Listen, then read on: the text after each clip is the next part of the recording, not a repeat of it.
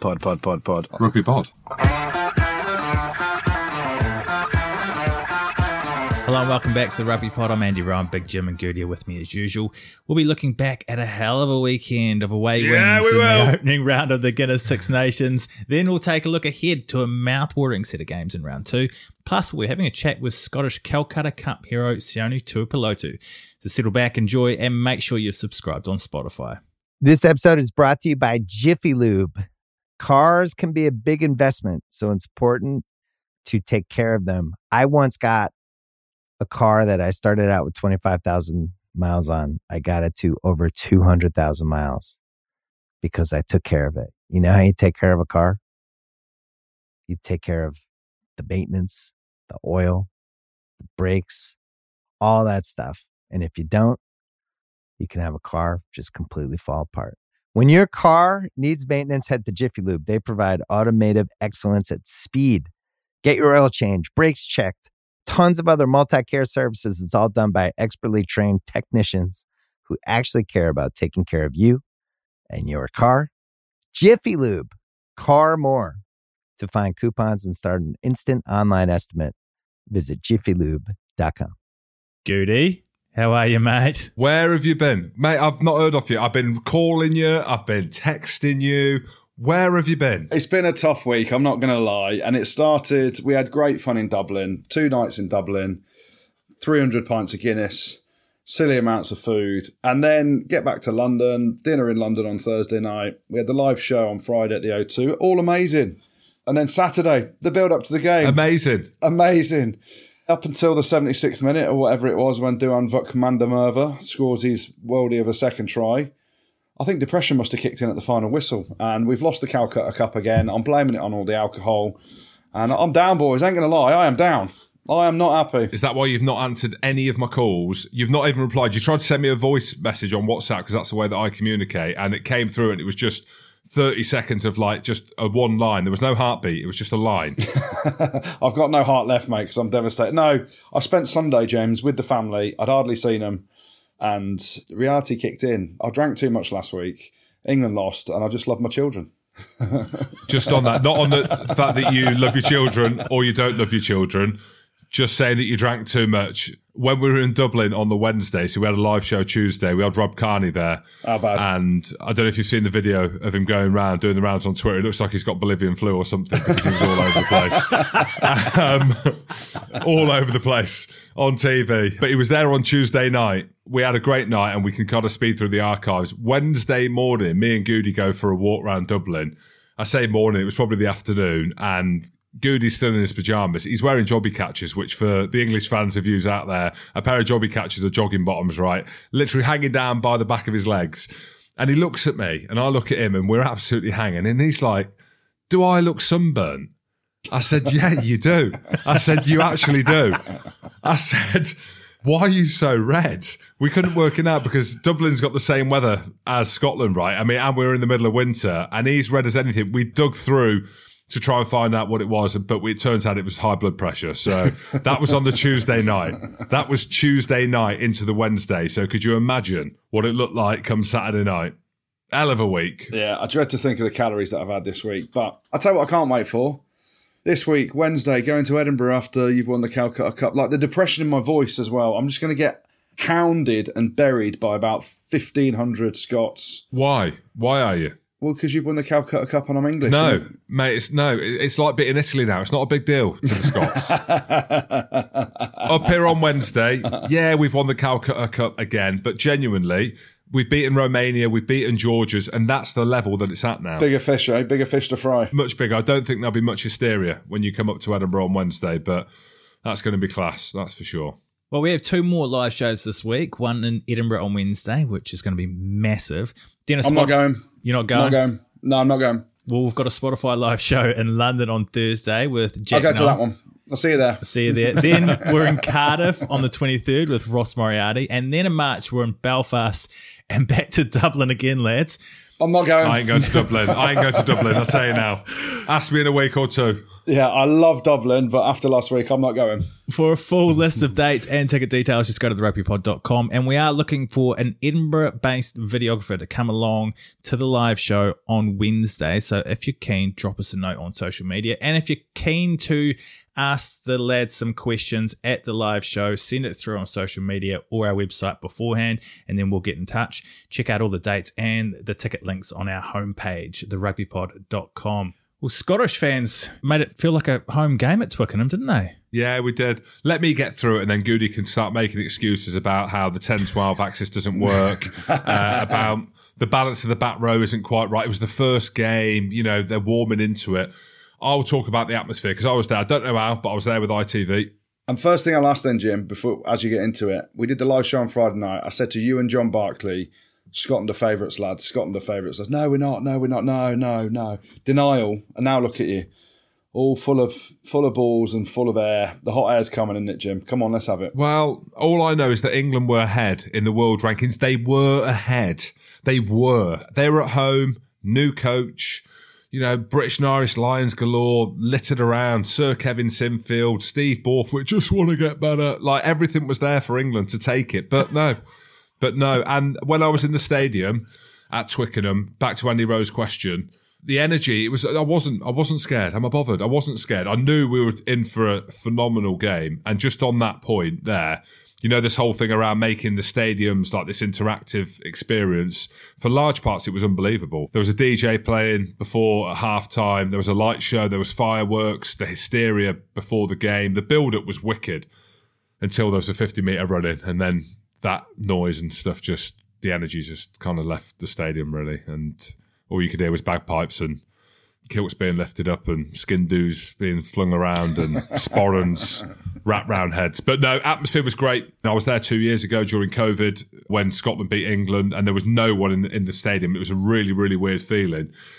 And with everything that's going on in rugby now, we've spoken about loads of it, the demise of Wasps, the demise of Worcester, the finances in the game, the concussion, World Rugby and RFU tackle law changes, blah, blah, blah, all this crap that's going on. The Six Nations is just this. I'm not even going to say it masks or papers over the cracks. It's massive. It's huge. The Six Nations and the energy and the, the emotion, the romance around it is wicked. And that is why I love rugby still to this day. And I think if anyone was struggling with the game, just watch the games at the weekend and you'll fall back in love with it or fall in love with it. The Scots, you could hear them. And maybe it was the, the sporrans flapping and the nutsacks underneath the kilts that were slapping around in the air. But fair play. The Scots came done. They came, they saw, they conquered, eh, Jim? Yes, we did. We. How did they do that to England in attack when they spent so much time on defence? They took their opportunities. I think, to be fair to Scotland, they probably had even more opportunities that they didn't convert. England, you can talk about the 10 12 axis doesn't work, and I, I still massively believe it doesn't work. Uh, and I'll get onto that in a bit why. But you've got to just credit Scotland. The way they played, you know, they soaked up enough of England's possession, they defended heroically, and ultimately they looked fitter, I think, than the English team. And I go back to that last try. Richie Gray is hands on the edge when Max Malins, Sir Clive Woodward, his name is Max Malins, not Max Mullins, flies in to try and cut the move there. And, you know, Richie Gray puts a beautiful little pass into Fagerson, who then puts Duhan van der Merwe away. And, and you look at some of the England boys and they were slow. You know, Dan Cole's been on there 14 minutes and he was literally walking. Nick Isiekwe, same thing. Credit to the Scots. It was an enthralling game, and, and there's not any excuses really from England except the 10 12 combo doesn't work. You have to sit there and look at Finn Russell, look at how they just found edges at times. They were clinical. So you, you talk about three of the four tries that they scored. Oh yeah, bonus point. I forgot. I failed to mention that. Sorry, it was a bonus point. It was a bonus point. So you talk about the first try, first phase move off the top of the line out over the top. They suck Farrell out the line. Huw Jones goes straight through a big hole. Then Tuipulotu puts you know a lovely kick in after a couple of phases to score. Brilliant play. The second try that they score was just Duhan van der Merwe doing things that very few people, if anyone else in world rugby, could probably do. An absolute worldie of a try. So that was good enough to win any game of rugby, that individual bit of brilliance. Again, it goes through Owen Farrell and Joe Marchant. Owen Farrell at 12, he's not used to defending there. The third try, obviously, Ben White was a little snipe. We kind of dropped the kickoff, didn't we? And then it comes from that. It's a bounce ball, so opportunism. But the fourth try, you watch that try to win a game of rugby. to see where they played from and with the accuracy, the attacking layers on there, the handling, the ball out of contact, Blair Kinghorn's little offload as well. Then they get to an edge and then they have the ability, doesn't matter who's touching the ball, they're all in control. It ends up with Richie Gray, quick catch pass to Matt Fagerson, and then Duhan van der Merwe, who's got a, still a silly amount of work to do to score the try.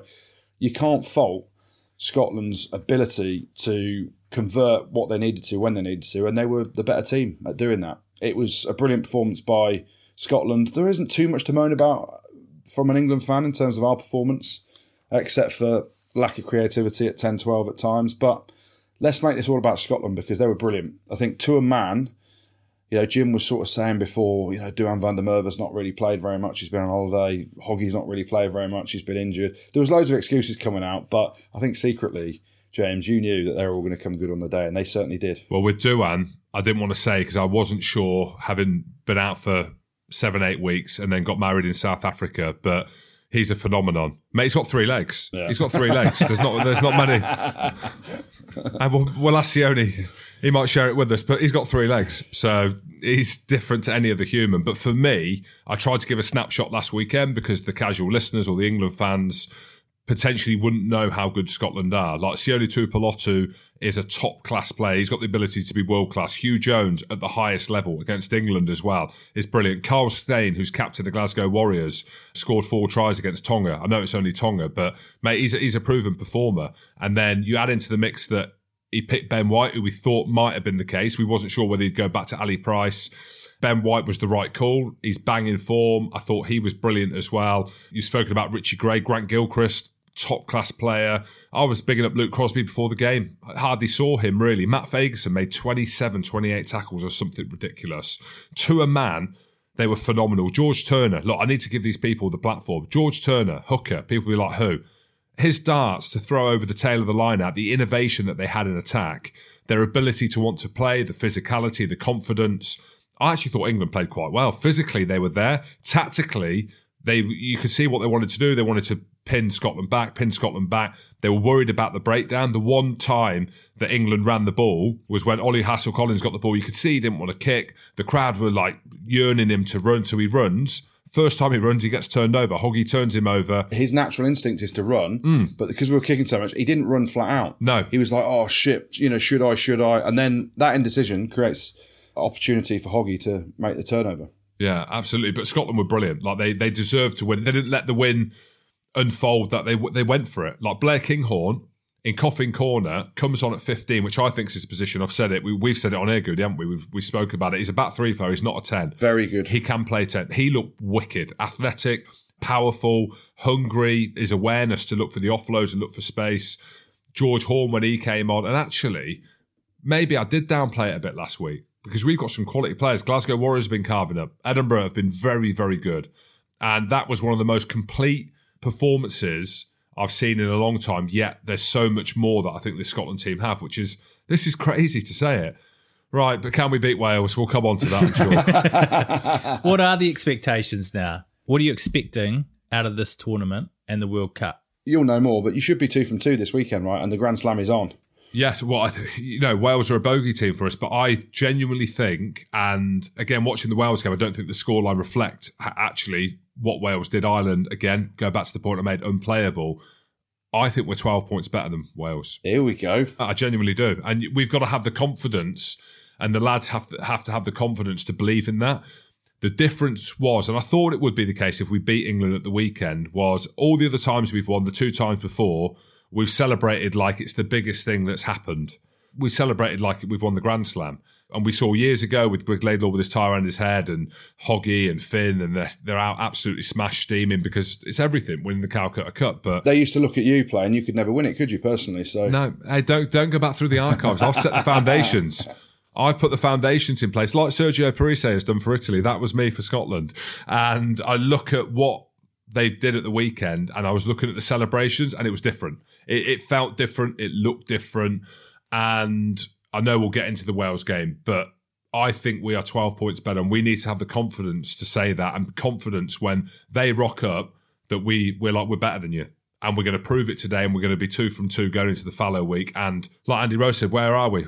Grand Slam champs. No, I think if we finish second or third, that is that's been a brilliant Six Nations for us because I think that Ireland are that good. Goody, have you ever seen Jim so optimistic about Scotland's potential? Borderline arrogance. Yeah, so arrogant, Jim, aren't you? Just because you've won the Calcutta Cup three times. How many times did you win it, Jim? I think I was a part of a team that won it once, but I didn't play because I broke my leg the game before, so I put my body on the line. Hey, ma, Yeah. mm, No, true. Against no. Ireland, got stretchered off. So the story is against Ireland, sacked them all to the cow sheds and back. So I'd just come back from injury. Donncha O'Callaghan's pinning me down the floor. I'm trying to get, get off him. As I try and get off him, the more lands on my foot. My foot snaps the wrong way. I get up and try and play, and James Robson's like, "Look, mate, your foot's pointing the wrong way. You can't. Don't do it."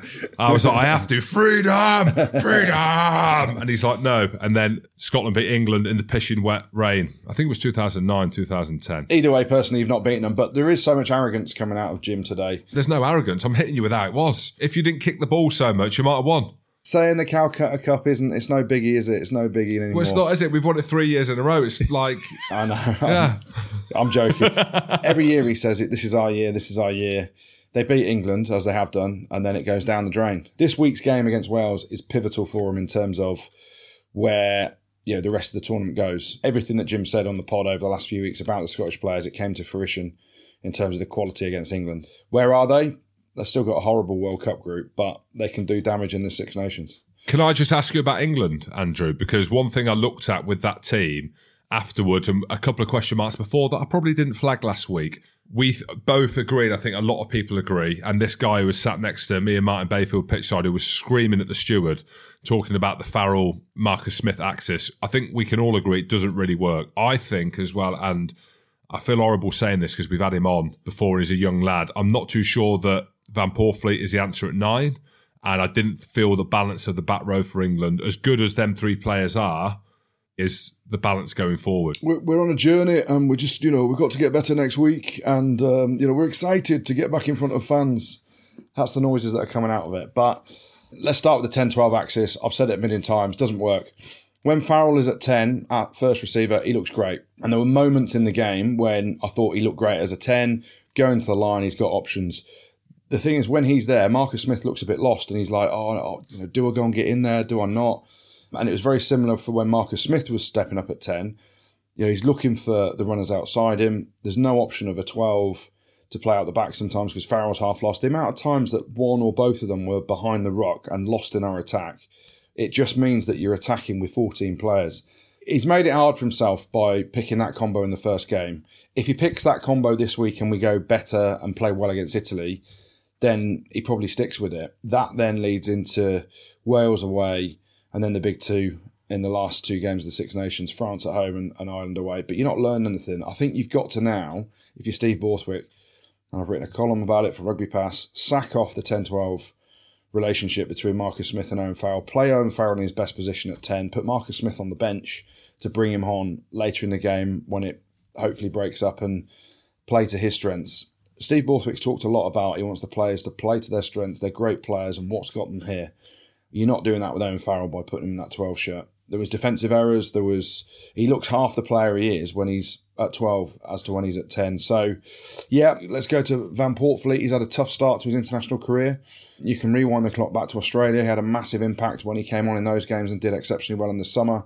He's a youngster. He needs to be given repetitive games. So, uh, the options at the minute are bring back Ben Youngs. We're not really going to learn much about that if we're doing that, are we? or bring in Alex Mitchell. Personally, this week, and it's nothing against Ben Youngs, I'd go Van Poortvliet to start again, and I'd have Mitchell on the bench. You've got to just back him because if you chuck him out now, you're going to bring someone else in with no experience, i.e., Mitchell or you know, Raffi Quirke coming back into fitness again. Do you go back to Danny Care? You can do that later on if you need to, right? If there's an injury. So I think you've got to back Van Poortvliet. The back row, I understand where you come from. I thought Dombrandt he left his hands in the change room in that first half. It was mixed, wasn't he? he? He did he did some brilliant stuff, but then he did some really poor stuff. He cut a brilliant line start the second half, but he dropped a few in the first half. So they were just individual errors, and the messages they are coming out with, we're on a journey, it's a new process, we've only trained for 10 days, and I get that. But there's probably a lot of a big hangover about how Eddie Jones treated players and the intensity of changing from an Eddie Jones camp to now learning about Steve Borthwick and Sir Kevin Sinfield. So there is going to be, you know, a tough road ahead. Borthers has come out and he's very intelligent around how he sort of describes the narrative. And he's gone for, well, we weren't very good at anything under Eddie Jones when I looked at all the data, and now we've got to improve at X, Y, and Z. It was the same narrative he had when he started at Leicester Tigers. So we're going to see incremental improvements. The one thing that Jim, you said you were like, the only thing I'd fear is Sir Kevin Sinfield's defence because you'd run through a brick wall for that man, and our defence was poor, wasn't it? Yeah, and it started with Owen Farrell going after Finn Russell. That short line when Huw Jones cuts it off Finn Russell, that's just Farrell just playing out of position, not used to playing 12, and thinking they probably put too much focus on trying to go for Finn, which opened up a few holes and you know was certainly the issue leading to that first try for Huw Jones. Did you guys see Finn running after Farrell after that Duhan van der Merwe try? Oh yes, yes, top shit shithousery, wasn't it? Let's be honest. yeah, it was. Faz tickled his ribs the phase before, didn't he? When Finn was sort of going across the field looking for a, a runner to come off him, and then Faz obviously spotted the man, boom, went and hit him, perfectly legal tackle. There was something else that was said, I think, by Ben Curry on the floor because you see Finn Russell get up and have a little point at Ben Curry. Obviously, then the kick goes long. Duhan van der Merwe scores a try, and Finn's just running after Owen Farrell, gives him a shoulder. Top class. If you watch Jamie Vardy when he scored a load of goals back in the day for Leicester, that's proper shithousery when he was celebrating. Finn Russell is up there going after Owen Farrell and giving him a bit of shoulder, a few words, because that's the sort of thing Faz does as well. It is, and I spoke to Finn about it, and he said that the reason he did it, he thought Faz was shouting at him after he made the hit because he said it was a decent shot but it turns out it was Marcus Smith, Van Poortvliet, and he said Ben Curry was giving him a load of shit. So when that was happening, he was just shouting in his ear. He didn't realise that it wasn't him until after the game. But hey, you got two competitors and Finn Russell, the Maverick, brother. So that's why Faz should be playing 10. You want to go heads up, go opposite Scotland's main man. And Faz is half the player as a 12 that he is as a 10. So time to bin it off. We've talked about putting Farrell back at 10. What changes in selection do you see Borthwick making this weekend? Ben will start. It has to. I thought Ollie Chessum was England's standout player. I thought Maro was one of the poorest games I've seen him have. I couldn't believe how quiet he was. Apart from that, I don't think we'll see wholesale changes. Here's one good. I don't think it'll happen. But because Marcus Smith's so good, could you see him ever doing the whole All Blacks thing with Beauden Barrett and Richie no. Mo'unga? And ha- no. no. me neither. No. no. what idiot would even think that? a Scotsman who's just won the Calcutta Cup would think that. He did make 112 metres, which is the second best in the comp behind Capuozzo. Thanks to producer Rob for firing me through that stat. Put him at 15. Put Freddie Stewart to left wing. Nah, you can't play Marcus Smith out of position at 15. But you say that, Goody, because uh, say Faz, right, wants to carry on playing till he's 40, like Sexton, and he's the captain and he's as important to England. Say it works at 10 for him. So say Faz goes back to 10 and it changes everything for England. You've got Marcus Smith, similar to the Ireland situation where there is no one else as Sexton and then Ross Byrne will come in or a Carbery or Harry Byrne or whoever it is. What does Marcus Smith do then? Sits on the bench. You're horrible, mate. What forever? no, not forever. Forever. No, not forever. But this is the thing: you have to back someone at ten. The indecision comes in any team when you've played with, with, with teams that have been successful and, and have been less successful. Everyone always knows who the ten is and who's the dominant voice as a ten. Look at Scotland, Finn you know, France, it's always Ntamack, but then they know they've got Jalibert to come on if you need to change things, right? And people are talking about, oh, should Jalibert now start instead of Ntamack because he did really well when he came on? That's what Jalibert does. If Marcus Smith has to play that role because Farrell's so important as a 10 and as a captain, then that's the role he has to play, coming off the bench when we need to change things. Or he's boxed himself into a corner by making Owen Farrell captain, and at some point, if Faz isn't performing as a 10 and you've got a world class option there in Marcus Smith, you can also drop Owen Farrell. But right now, Owen Farrell has played brilliantly at 10 for Saracens. He looked really good when he was in that first receiver position for England.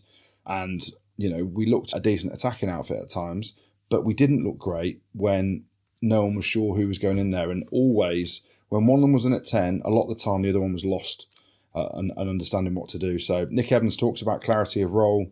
They haven't got it. So I think bring Manu back in to play in the centre with Ollie Lawrence or Joe Marchant or play Ollie Lawrence and Joe Marchant together. But let's get two centres in the centre position where we can have players in motion, attacking threats. We know who the boss is at 10, whether that's Farrell, which it should be, or Smith coming off the bench, at least we know. Yeehoo! England are all over the place. all, um, all over the place. But it's a definition of madness, right? If you always do the same thing and expect different results, that is a definition of madness. So Steve Borthwick is following on from what Eddie Jones was trying to do, which wasn't working. So make a big decision, Borthers. I love that analogy of definition of madness. That's why I stopped drinking at midnight on Wednesday and you carried on till four in the morning. exactly, exactly. Something had to change. Well, there was complete clarity with the Scotland 10 12 access on the weekend, and we can have a chat now with one of Scotland's Calcutta Cup heroes. Centre Sione Tuipulotu joins us. How are you, mate? Yeah, good, good, mate. Um, just chilling, just chilling at camp. Sione, I bet you are, mate. Happy man, I'm sure. And I can ask this now because we, you guys, won and retained the Calcutta Cup. That first collision on Freddie Stewart, how are you feeling after that? Was that a bit of a shock to the system of the Calcutta Cup? If we'd lost, I wouldn't bring it up, but I can now because you were world class in that game. So I'm happy to talk about it. I was a bit shaky to be honest, and I was I think I was more dreading checking my phone after because my old man would have messaged me about it. Um, but I got over that hurdle. Thankfully, he was um, he just said I put my head down too early and it looked funny on TV. I saw Freddie at the aftermatch function. I went straight up to him and um and I said a few words to him. I told him to f off. To be honest, well, he's a good man. He's a big man as well, isn't he? He's huge. I, I, I never played him before, but um no, he's massive, mate, and I got all of him um, on that collision. I love the way like you've just won the Calcutta Cup again, and Jim Hamilton, the self-proclaimed Scottish legend, the first thing he brings up is an Englishman running over a, a Scotsman, and I'm like, I'm trying to find more positives from England. I can't, mate. Amazing game. You boys thoroughly deserve the win. Obviously, you know, Duhan gets a load of plaudits for the, for the tries, but just talk us through the emotion because it was an unbelievable occasion. Even as an Englishman, a proud Englishman watching it, you seem to have more fans there than us. That's what's killing me, I think. It was hard to explain, to be honest. I think um, when we were in it, and then when the final whistle blew, it was hard to ex- explain the emotions and stuff, and with all the boys, you know, celebrating with the bench and stuff like that. But yeah, I suppose it's kind of weird. We we flew straight back after the game and you know, kind of wake up and we're on to, you know, the next week type of thing. So I know that's a big focus for us this week is we're, we're super stoked with what happened. And, you know, obviously winning over there at Twickenham with 80,000 people there was, was amazing. But um, now we're on to this week and yeah, we're just really keen to, you know, back it up. Just for you, Sione, and I say this because you didn't grow up in Scotland or England to know about the history of the Calcutta Cup match. And I have to bring this up because a few things have been brought up about Duhan, the way that he played at the weekend, always South African. I don't even want to get into that now because you look at the other teams, right, and some of the players they've got. You lads are now fully fledged Scots. If people don't believe that after the weekend, all the Scotland fans do.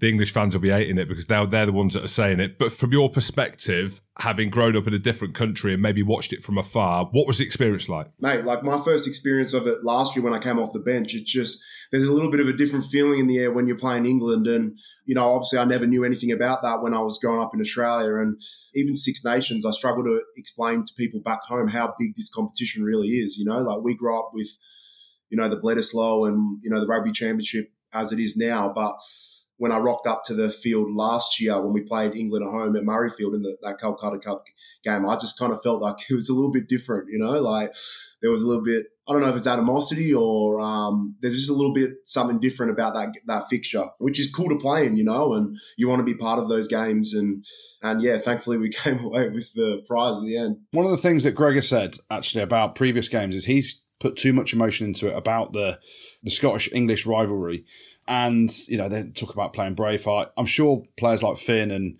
Hoggy, who are Scottish to the cowsheds and back, you know they're trying to play on that emotion a bit. How, how do you get involved in it? Do you do you watch Braveheart? Do you put your kilt on? Have you got anything like that Scottish yet or not?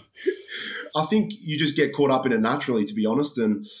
You know, I've told people about this before. I, think when I was involved last year, I kind of look at players like, I know he's not here at the moment, but guys like Darcy and stuff like that who really leave on their shield type of thing, you know? And I know that's what it means to play for Scotland. And, you know, I've been around the group for long enough and, you know, I know I didn't grow up here and I don't expect anyone to think that I've grown up here, you know? You only have to hear me speak for 10 seconds to know that I didn't. But for me personally, it's, not really what anyone else thinks from the outside if I'm Scottish or not. It's more about who I'm representing, and that's for me my grandma. So, you know, I don't really take into account anything from the outside. I kind of just think of it in my way as I got an opportunity to represent my grandma, and I'm going to try and win. So that's just how I think about it. And absolutely, it's all about filling the jersey as well. I remember Vern Cotter spoke about borrowing the jersey, and there's all these different analogies, isn't there, about how you represent your country. It's an international game now, it's a modern game. And I think for anyone who watched that game at the weekend to a man, cannot question anyone's desire to play for Scotland. Like for me, it was one of the most complete performances, uh, not just defensively, but from an attacking standpoint. You know, having been in and out the squad and played all over the world, just the amount of work that goes into that attacking shape. People think it's easy. I said, I showed Beck, my wife, I said to her, like, look at this attack. She's like, oh, well, shouldn't everyone be able to offload? And I was showing her some of the island clips. Shouldn't everyone be able to do that? I said, you watch me for 10 years. Did you ever see me do that at all?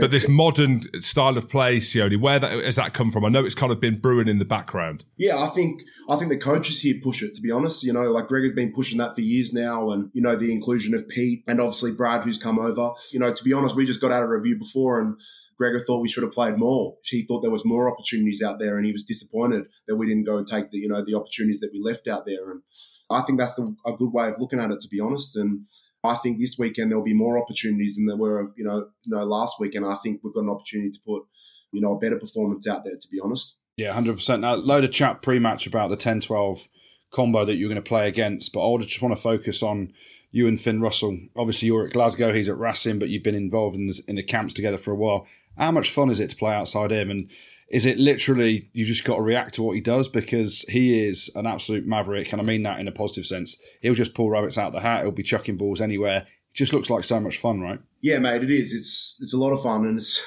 it makes your job a lot easier when you got Finn inside you. But yeah, I, th- I think the big misconception about Finn is that he is a maverick, to be honest. And I've seen him put in a lot of work, and I put in a lot of work with him in analysis this week. And you know, I think that the misconception about him is that he just rocks up to the game and does whatever he wants. I think he's one of the most diligent players that I've ever played with, to be honest, um, in terms of the detail and what we're trying to achieve on the weekend and how we can get others involved. And, you know, I like that side of the game. And, you know, when I'm going into a game and I know we've put in the work, where it's analysis or training or, you know, how we're going to break down the other team, when I know we've done that throughout the week, which we did, you know, last week, you go into the game pretty confident. And, you know, I suppose you just want to try and replicate that for every week um, and start again every week, you know, this tournament. Yeah, we've gone around the houses on in terms of some of the big performances for Scotland, and to a man, it was everyone. But for the casual fans, people want to hear about Duhan van der Merwe because what he did at the weekend, not just for that wonder try, but the one to win the game. Yeah, there's not many players that could do that. They were two of the best finishes I think I've seen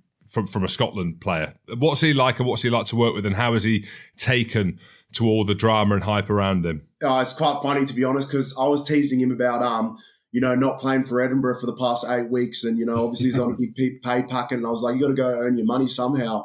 Um, so for him to come off eight weeks and his whatever how long he's played since his last game for Edinburgh and then you know also his wedding and just to walk into the big Calcutta Cup game, um, I think that's just a testament to him and you know my everyone's got a nickname for him, but my missus calls him, um, you know, Captain America. He calls him a super soldier. And that's what I think he is. Like he's, I've never seen someone that big and that fast. And I know it's easy to watch it on TV and be like, um, oh, you know, that guy's pretty good. But, you know, I've played in three different countries and I've never come across someone like him you know, in, terms of built athletically like him. And, you know, he's not afraid of the big stage obviously, you know, from the weekend. And, you know, without him on the weekend, I think we struggled to win. So we really needed his input and his finishing ability. And he's listening to everything I say. I think he's just down the hall.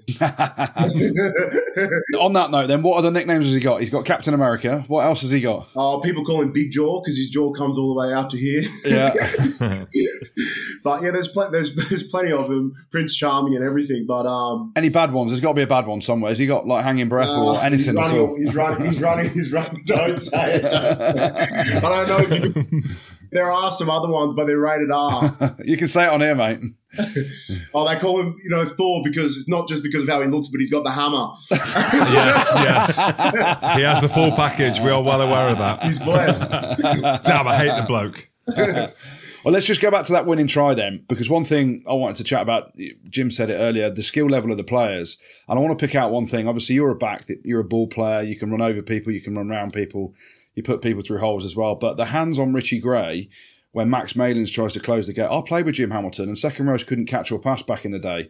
Now, the skill level to do that at the 76th minute or whenever it was, when he's hit loads of scrums, loads of rocks, loads of lineouts, how good is it to play with forwards that can handle? Oh, mate, it makes the biggest difference. Um, you know, I think if you look around world rugby, you know, the teams that are really going forward are the ones with skillful forwards You know, you look at Ireland, you look at the All Blacks, you know, they all have packs that can really handle the ball, and that makes inter- interplay between the backs and the forwards really easy. And Richie's been doing that, you know, all season. Not a, like he's done it for Glasgow as well. You know, he's set up heaps of tries where he's just, you know, he's held his feet and, and shown his soft hands and stuff like that. And yeah, I suppose I don't know how old Richie is, but I know he's not young. Um, he's about 42. So, yeah. you know, for him to truck 80 and be able to do that at the end of the game and still have, you know, the presence of mind to hold his feet and shovel that pass along is what proved to be the difference in the end. What have you picked up from Wales? Sione, having watched them, I don't know how much analysis you've done. We're recording on Monday. There's obviously a bit of a bit of recovery time, but what's the a kind of snapshot for the listeners that you've picked up on Wales? My reflection, anyways, from playing those Welsh teams is they're gritty you know, especially their forward pack, they're real, really gritty and they don't go away. We were in this position last year where we beat England in the first game and you know, went to Principality and didn't get it done for whatever reason. And when I walked off the field that day, I remember thinking to myself, how the hell did we lose that game? There's a big talking point, you know, in camp this week that we're not going to let that happen again. I think that starts from not being overhyped from what happened on the weekend. And I think Gregor hit the nail on the head with his analysis of how we played on the weekend is that we found a way to win, but ultimately, um, doesn't think that's one of our better performances and we can be even better. And I think that's what's going to be needed against Wales. So what I see from Wales is they're a gritty side with, you know, a good forward pack and experienced back line. And they've got that blitz defense that they've um, used, the Sale coach. But yeah, we'll do our analysis this week and, you know, try and find out the best ways to try and break them down. One of the things I loved what you said earlier was about playing for your grandma, right? And obviously that's the link to Scotland. How did it all come about? Because I know you played Australia 20s. Just give us a bit of a, a backdrop into into that and how it all ended up with Sione Tuipulotu. I think Scotland have always been pretty wary that I had Scottish eligibility, you know, all the way from back when I was playing 20s. You know, I left Australia when I was 20, 21, which was a big decision at the time for me to go to Japan. And I think after I did that two and a half years in Japan, the choice for me was whether to go back to Australia and try and play for the Wallabies or come to Scotland and, um, you know, try and play for Scotland. And at the time, Gregor reached out to me and my manager and basically said that they were very interested and saw a pathway for me to try and play for Scotland. And I think after speaking to Gregor, that's what kind of it all made, it made it all seem real for me. I think if you asked me before I had the conversation with Gregor, my decision probably would have been to go go try and go home and play for the Wallabies. To be honest, that's just me being honest. Um, and then after speaking with Gregor. I suppose when he painted everything out for me, you know, with Glasgow, he seemed being my my ideal club, and um, you know, how I could kick on from there and with everything in the future. I think I just kind of had a moment where I just saw everything, you know, ahead of me and um, I didn't want to regret it, you know, regret taking an opportunity. It was probably the best decision of my life, um, you know, taking that leap and moving so far away from home. And, you know, obviously I'm really stoked that everything's worked out. I, I, I think I'm lucky in a way um, from getting the opportunity. And then I think, you know, I've had a few coaches along the way here in Scotland that have believed in me. And, um, I think that's all you need as a player sometimes is a coach that believes in you and then you kick on from there. So that's class to hear because Gregor took a bit of stick uh, just in the media from a lot of the fans around the Finn Russell Gregor Townsend debacle that happened, which is now fixed. Clearly, we had Gregor on the podcast last week. So to hear you talk about Gregor in terms of convincing a player of your quality to come over and represent Scotland. And there's a number of these conversations happening, right? Gregor wants the very best for the team. He's a winner, and it means a lot, right? Yeah, exactly. And um, obviously, there's been a lot of stuff in the media with things that have happened at the Wallabies with Dave Rennie and you know Eddie Jones leaving and all that type of stuff. But for me personally, um, you know, I've, I've been on both sides of when a coach believes you and, and when a coach doesn't. And you know, I, I, I think as well, like a coach doesn't have to play you to believe in you, you know, also, you know, like I've, I've missed out in selection at Scotland a couple times as well, but I never felt that Gregor didn't believe in me during those times. So in terms of Gregor coaching me, he's given me the opportunity to come over here. And I think I've really developed over the last year, you know, under his guidance and obviously the guidance of Franco at, um, at Glasgow as well. And I think that just comes from two coaches that believe in you. And for me personally, I played the game from a pretty, I think, a pretty emotional standpoint. And when you got a coaches that believe in you, you don't want to let them down. Hundred percent. Last thing I'll ask you about the whole Scotland born and bred in Australia thing. Is it a bit cold in Glasgow compared to back home? Have you you've obviously acclimatized right and all that stuff, but you I reckon you're a boy that likes to layer up at training. Oh yeah, I lay right up. I lay right up. Um, yeah, it's different. Obviously, you know, it's weird because in Melbourne we kind of have the reputation of being the cold state in Australia. Yeah, you know, thirty degrees cold, right? and then you come over to Glasgow and it's like dark at three o'clock and getting five hours of sun every day. And when I say sun, I mean it's just light, you know, like it's not sun. Great. Just- so yeah, it's quite funny though because all the photos that end up, you know, going on in the media of of me playing in winter, my family just comment on my pigmentation, you know, like they always say like how you really are a Scot now because you're white as anything. so I've, I've lost all my tan and stuff like that. But um, you know, I, I'm used to it now. I'm, I I feel like it's my second year in the saddle now. So you know, everything I'm more comfortable in the team, and I'm more comfortable with the weather, and it's just yeah, I, I just feel more comfortable with everything. To be honest, you look like you're absolutely loving it, mate. It's great to see. Yeah. I am. Sione, class for that, mate. And uh, good luck at the weekend, mate. We can't wait. Thanks, mate. Cheers. Appreciate it. Top man. Cheers, Thanks, bud. buddy. Thanks, Yoni. This episode is brought to you by State Farm. You might say all kinds of stuff when things go wrong, but these are the words you really need to remember. Like a good neighbor, State Farm is there. They've got options to fit your unique insurance needs, meaning you can talk to your agent to choose the coverage you need, have coverage options to protect the things you value most. File a claim right on the State Farm mobile app and even reach a real person when you need to talk to someone. Like a good neighbor, State Farm is there. Top lad. Top lad. What a lovely bloke, eh? What about you grilling him on how Scottish he is? Yeah, you got to ask the question, haven't you? Because I'm English. But no, I know he's Scottish. I knew it was his grandma, but you can hear it in his voice, can't you? And I interviewed a few Scottish boys pre-match, and they are talking. And I, I read the thing about Gregor saying, you know, he's got too emotional for that game before. How does uh, someone born in Australia get emotional? But what a lovely bloke! I'd hate to play against him. I reckon he's hard as fuck. Apart from when Freddie Stewart runs at him, but what a lovely, lovely Scottish gentleman we've had on the podcast, Jim. Thank you for getting him. You're welcome. You're welcome. Well, big shout out to producer Rob. But I think the fact that the lads are doing well, things are good in camp. Things are good. And it all started with Gregor Townsend coming on. Every year he's going to come on, even if he's not Scotland coach, just to give the Scotland team a big boost. So before the World Cup games against Ireland and South Africa, Greg has promised he's going to come on because we're a good luck charm. It's quite interesting how proactive Gregor is in going out and getting the best players and how involved he's in that process, isn't it? Yeah, people are not enjoying, and I say people, a lot of English fans, Duhan van der Merwe, oh, he's, he's not even Scottish. All right, lads. Neither's Mako and Billy. They're Welsh. But yeah, Sione Tuipulotu, Muk Sione Tuipulotu, talked him up last week and he delivered. Warren Gatland's big homecoming, guys. Thought he'd have a bigger impact, or Well, Andy Rowe, what did I say to you about Ireland? What was the one word that I used that you could kind of put together with a, a line in the middle? What was the one word I used about Ireland? Unplayable. unplayable. That's the one. Goody, Goody. That's the one. Andy Rowe didn't get it, but Goody did because he's my partner in crime.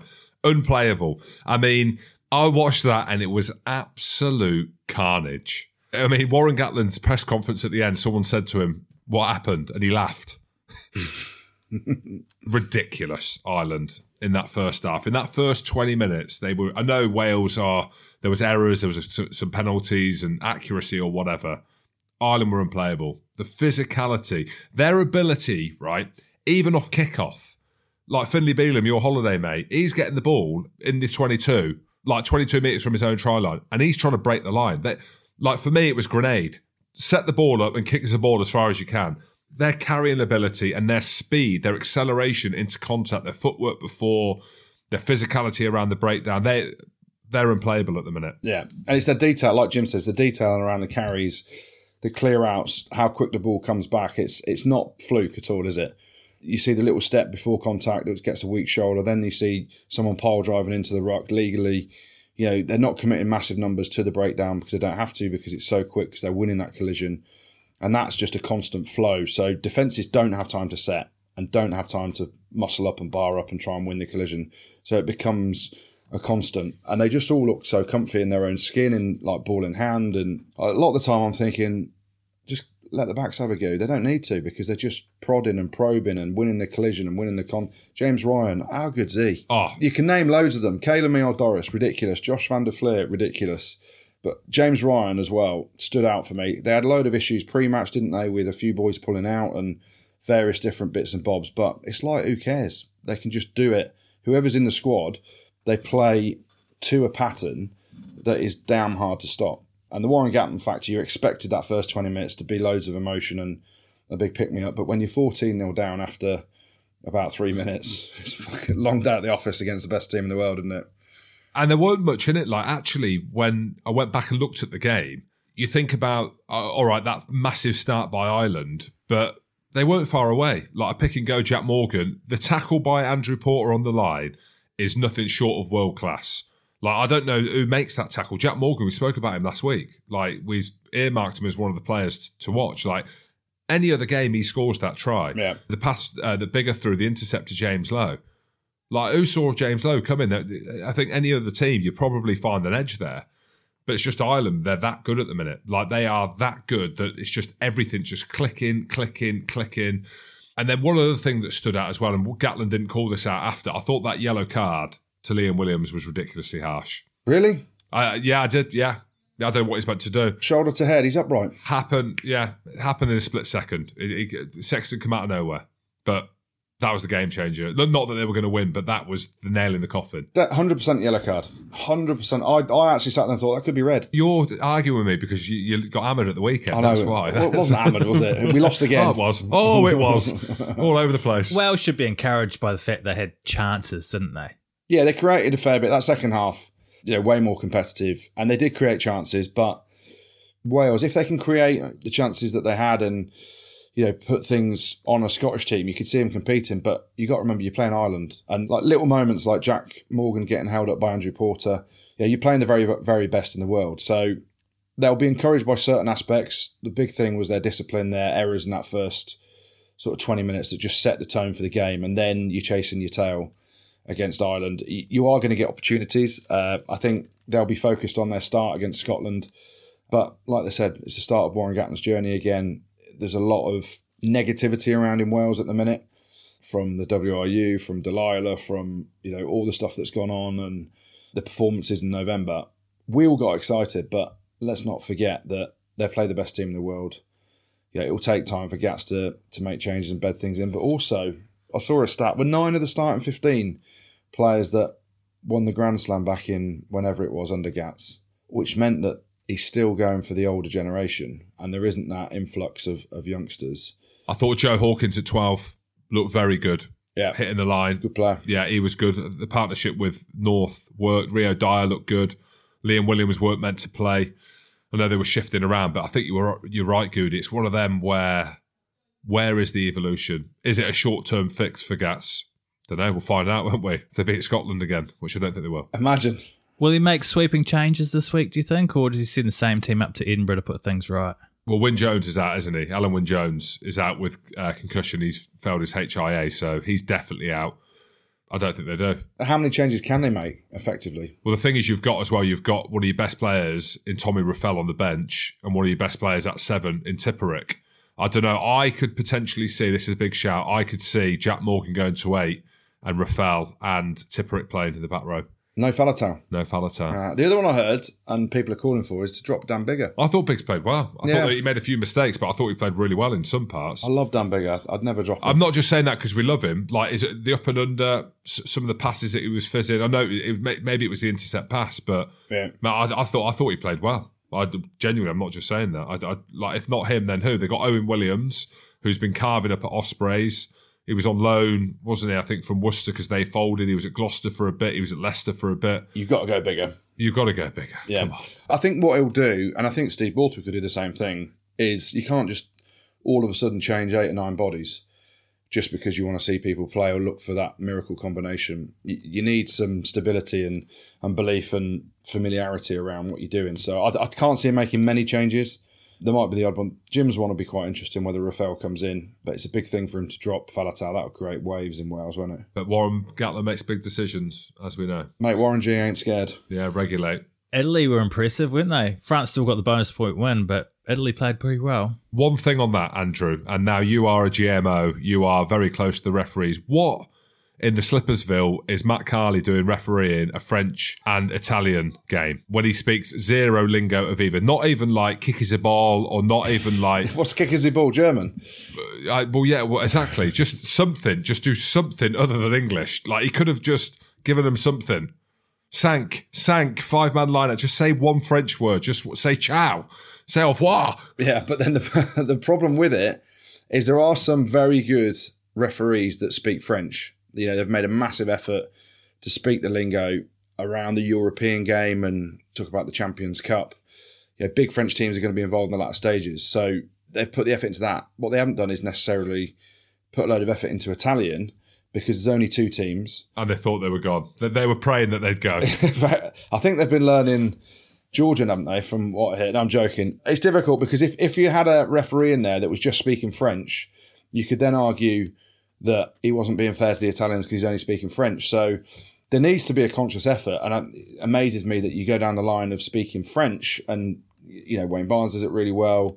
Luke Pearce does it exceptionally well as well you've got to be doing it in Italian as well if you're going to referee an Italian mm. game. So they've probably gone down the line of, well, I'm only going to speak English so that I'm not benefiting one team or the other by only speaking their language. Matt Carley's fr- fluent in French. Well, he is, but basically, I can't be asked to l- learn Italian. That's what he's saying if he speaks just French. So I, I understand it. And, you know, again, it goes back to what I said about the referees. They need paying more. Pay them more. They'll do more. They'll learn Italian, and off you go. Yeah, Shaun Edwards didn't seem too happy about the refereeing interpretations, did he? Uh, in 20 years of me being involved in rugby union, I've never been penalised so much by a referee on defensive side of game. Not happy, but, you know, don't ask me about Italy against England next week because I'm not going to comment on it. But I am. England love too much.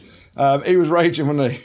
I thought a couple of the calls against France were bad. I thought the Ollivon yellow card. I thought that a the hooker for dragging down the maul. You look at it; it breaks out. It's going towards the line. That's a yellow card every day of the week. I wanted Italy to win. By the way, I thought I thought it would have been good for the championship. So uh, I thought it was a harsh yellow. I'll be honest. I'm not just saying that to cause controversy.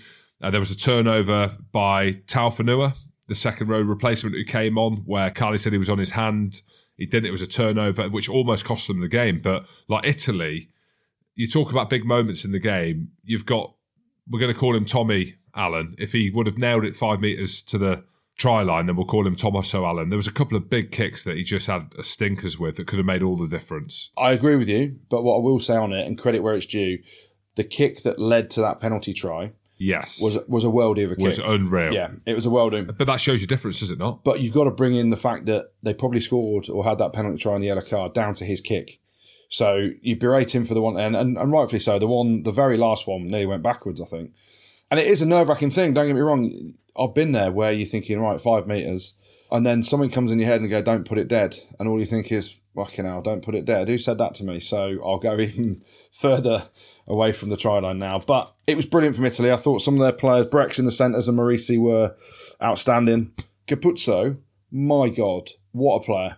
You know, Ferrari and Fischetti, the, the props, I thought they did some damage at scrum time. Our old mate, Seb Negri. I think they'll be, you don't want to say, oh, you know, the plucky Italians and all this stuff. They'll be so frustrated because that was a game that they could, should, and probably would have won on another day.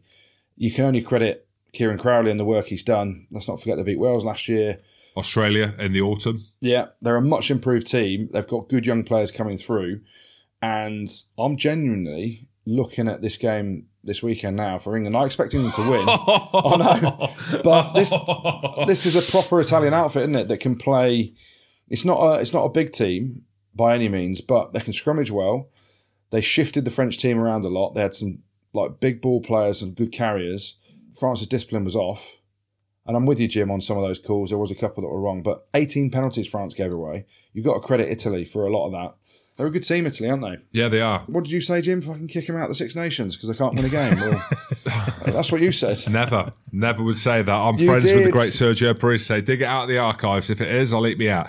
But the one thing they need to work on, Goody, is their exits because that relationship between Stephen Varney yeah. and Tommy Allan. I know Garbisi's injured at the minute; he's, he's not far away. But if you can't exit, or you exit the way they did, like they had a breakdown, and Varney's passing the ball back to Tommy Allan, and they had like a, a minus ten meter gain. You don't even call it a gain, like a minus ten meter not gain. They need to get that right. So their kicking game, and we mentioned the two kicks at the end, but they're attacking ability. They're, brilliant to watch. I love watching them. Love Lamaro as captain. I love the passion that they play with. Like you look at the under twenties results and stuff, they weren't far away from France there as well.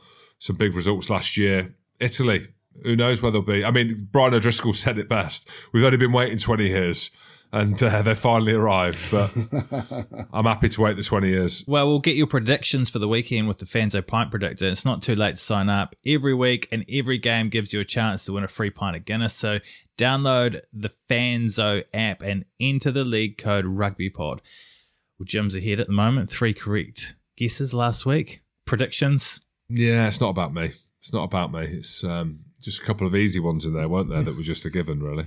Scotland, Wales. What's happening, lads? Scotland should win that if they can repeat the performance that they had at the weekend defensively and yeah, ball in hand. They'll get more opportunities against Wales. They'll have more possession, and they can be equally as dangerous with the opportunities they had against England. I think Scotland win this by ten. Oh, I was going to say Scotland by nine, but You might choke though, Jim. You might choke. well, you know what? They are a bogey team for us, and we struggle against Wales. But I'm backing it now. Hashtag back in blue. I'm going to go Scotland by twelve. Probably one of the closer ones to predict. England, Italy. What's happening, lads? It's- Even Andy Rose jumping on the bandwagon. I think England win this. Uh, you know, Italy. I've you just, think? yeah. Well, we've never lost. We've never lost to Italy. Have you ever lost to Italy, Jim? Loads of times. Yeah, but look, it's the fact that you said I think that is what we're calling here, Andrew. We've never seen a more flawed man. Don't blame Dublin. That was nearly a week ago. It's the alcohol.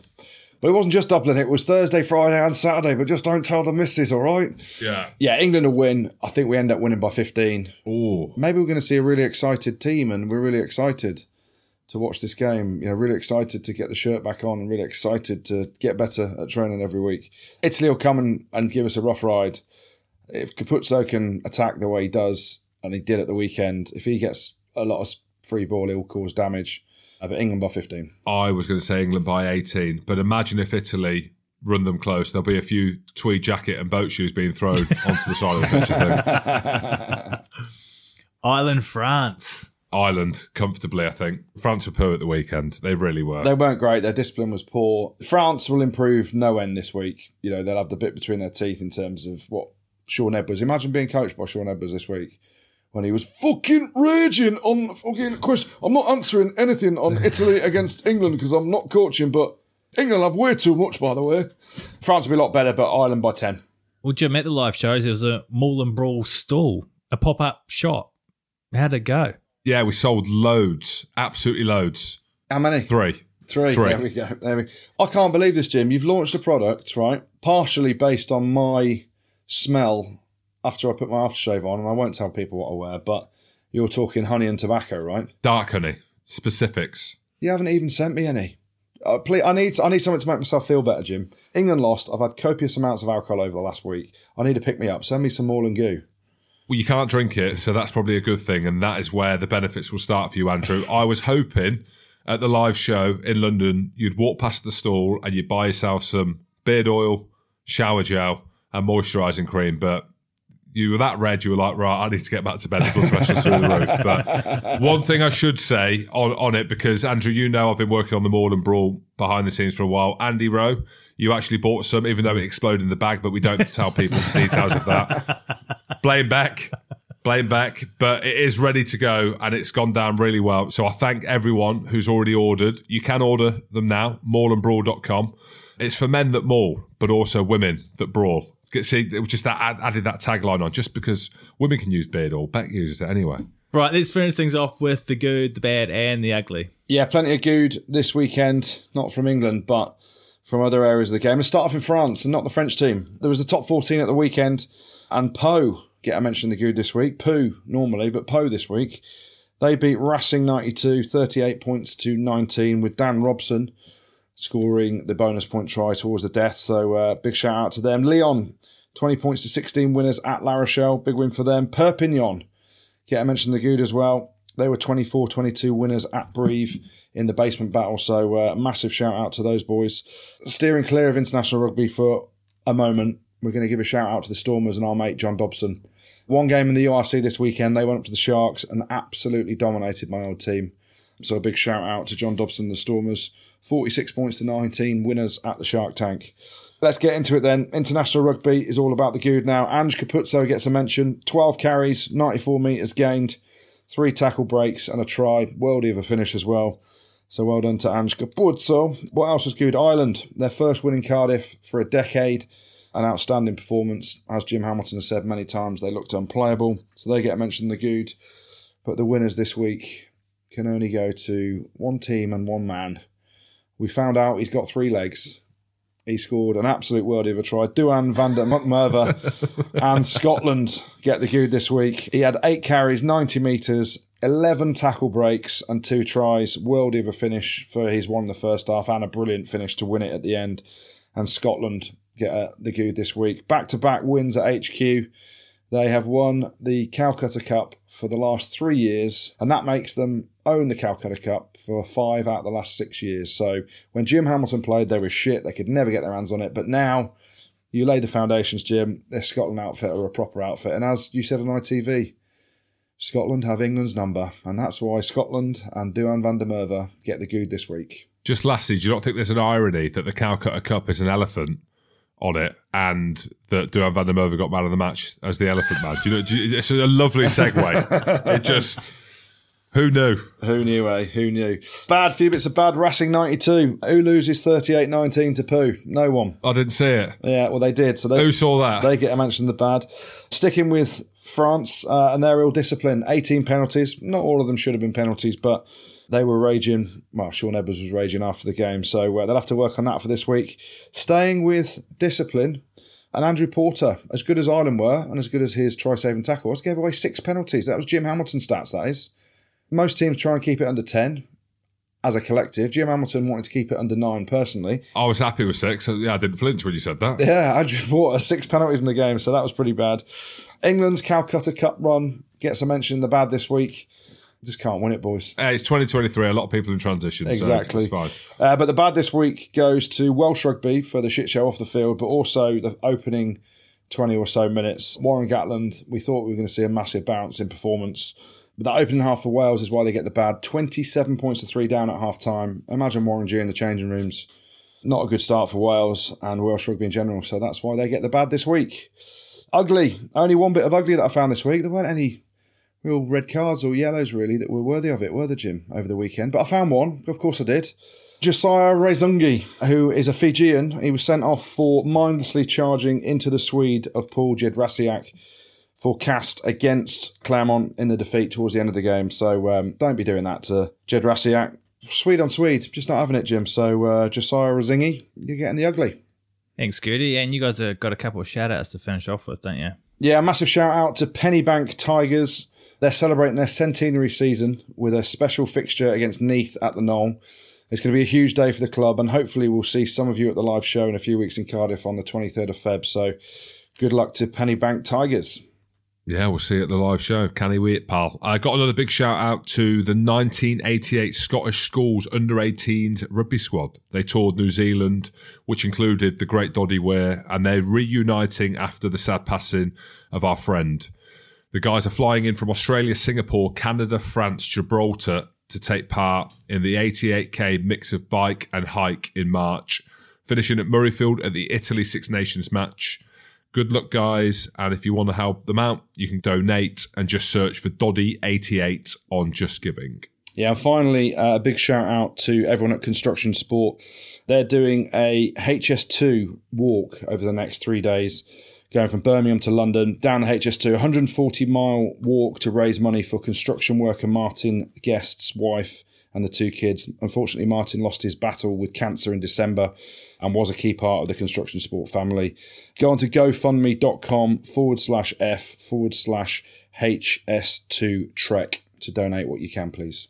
Thanks, Scooty. Thanks, Jim. Thanks, producer Robin. Thank you very much for listening. Don't forget to get along to one of our live shows. Just go to therugbypod.com to get your tickets. Rugby Spot. Spotted pod, pod, pod, pod, pod.